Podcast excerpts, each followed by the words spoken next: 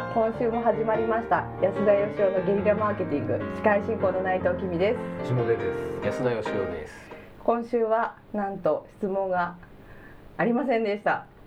なのはい。はいは最近ありますね。はい、なのであの特別スペシャルゲストをお呼びしました。はい、これ私のそそうそうそうそう尊敬するか 方なんですけれども、はいはいはい。あのじゃあ振ってよろしいでしょうか？はい。あじゃあその方からご質問をいただくねはい、じゃあ今回ご質問いただく坂東さん。はい、はい。よろしいでしょうか？坂東です。よろしくお願いします。じゃあえっ、と僕のなんか紹介。は安田さんがしてくれましたと。はい。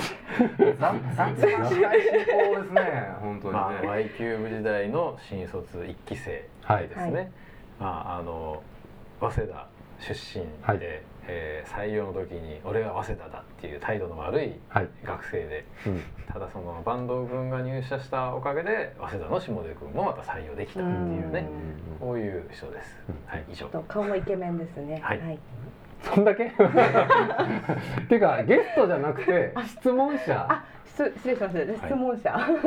なんかあの扱いが早く質問だけしろよみたいな そんなこと。感じですか？はい。えーわざわざねごわざわざご質問しに来ていただいた。わざわざ僕博多からこのために来たんですけど、ありがとうございます。東京まで質問お願いします。あ本当です。かじゃあ次回からあの電話で、は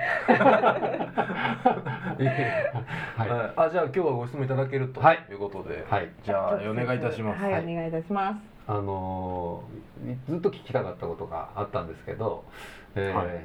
下出君とワンコの結婚生活について。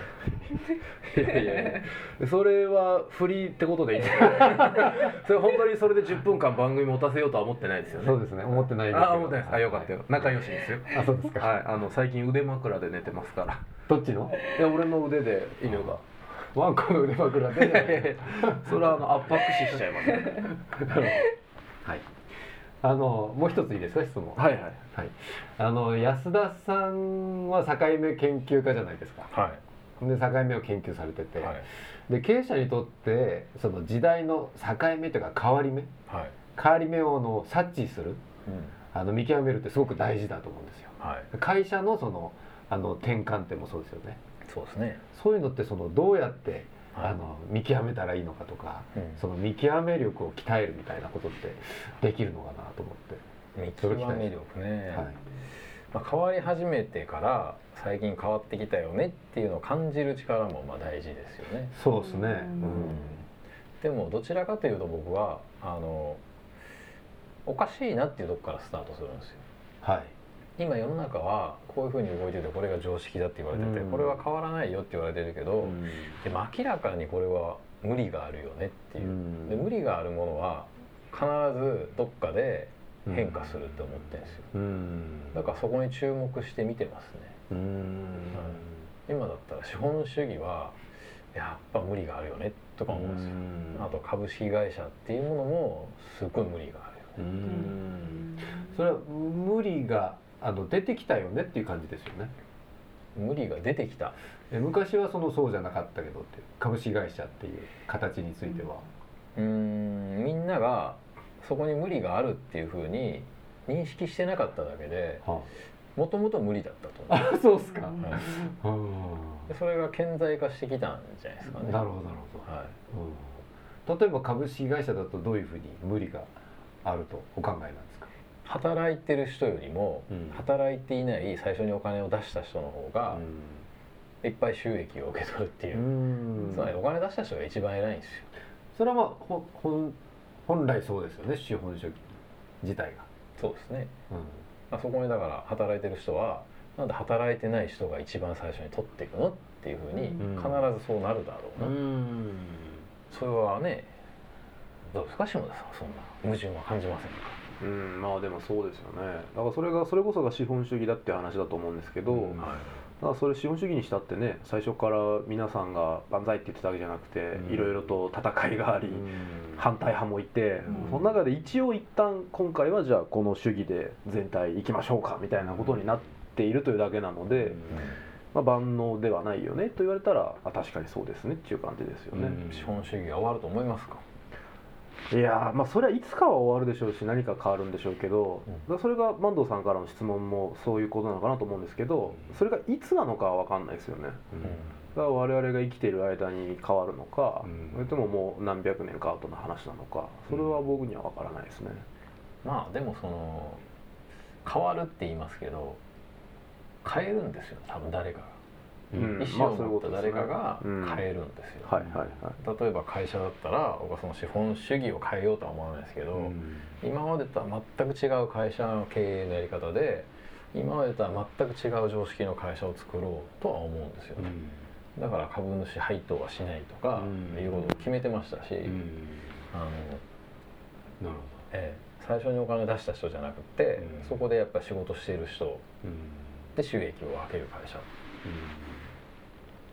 まあ、それをやっぱりこう誰かが多分作ってそういう会社に人が集まり始めて、うん。そこからやっぱり他の会社も同じようにやってたらやっぱ人が集まらなくて会社が成立しないと。うん。っていうふうになってくんじゃないかなとう思います、ん。だから国もそこで生まれたからとかね DNA が日本人だからじゃなくてやっぱり日本が好き検定とかやるべきだと思うんですよ。は日本が大好きででやっぱり日本文化をなんかその一緒に残していきたいと思う人が日本人になりゃいいと思うんですよ、ん。でも移民政策ってなんかその労働者が足りないからよそから引っ張ってくるみたいな。そ,、うん。したら結果的にうまくいかないって当たり前だと思うんですよ、うん。その労働者として引っ張ってこられて、うん。労働者として君ら集めたんだからみたいな、うまくいくわけがないとう思うんですよ、ん。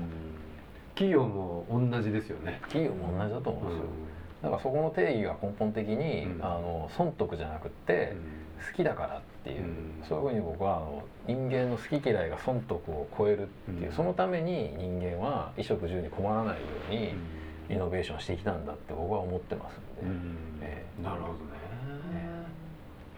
そういうその時代の境目会社の境目、えー制度の境目、えーそういったものをそのあの見極めていくとか感じていく。これ無理なんじゃないかって、うん。おあのいうのを察知するっていうことだと思うんですけれどはそれってその磨きようがあるもんなんですかね？い、磨きをまずその常にニュートラルでいるってことじゃないですかね、ニュートラはい、難しいかもしれないですけうん。どあのやっぱり情報とか常識とかっていうものからちょっと距離を置くっていう姿勢が大事だと思いますね。ルははい、あの常識なんていうのはないんだっていうことが大事だと思うんですよ。常識がない、はい、常識なんてないんですよ。うん、常識があるっていうからこれは常識だよねとかこれ違うよねっていう話になるんで、そうですね、ええ、うそんなのはあのちょっと時代が変わったりちょっと国が変わったりちょっと法律が変わったりしたら変わっちゃうんで。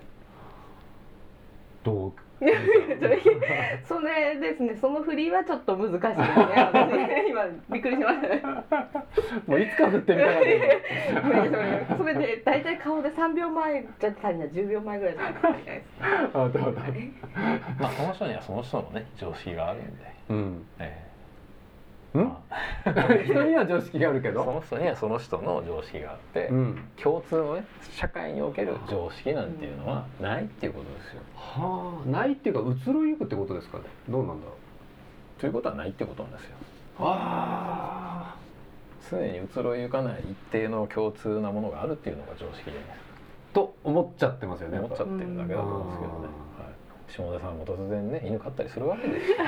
それも一般的な常識と思われてる概念からすると、はいえっと思ってしまって僕もさっき聞いちゃいましたけど あも人同士じゃない結婚の形もあるんだよとか。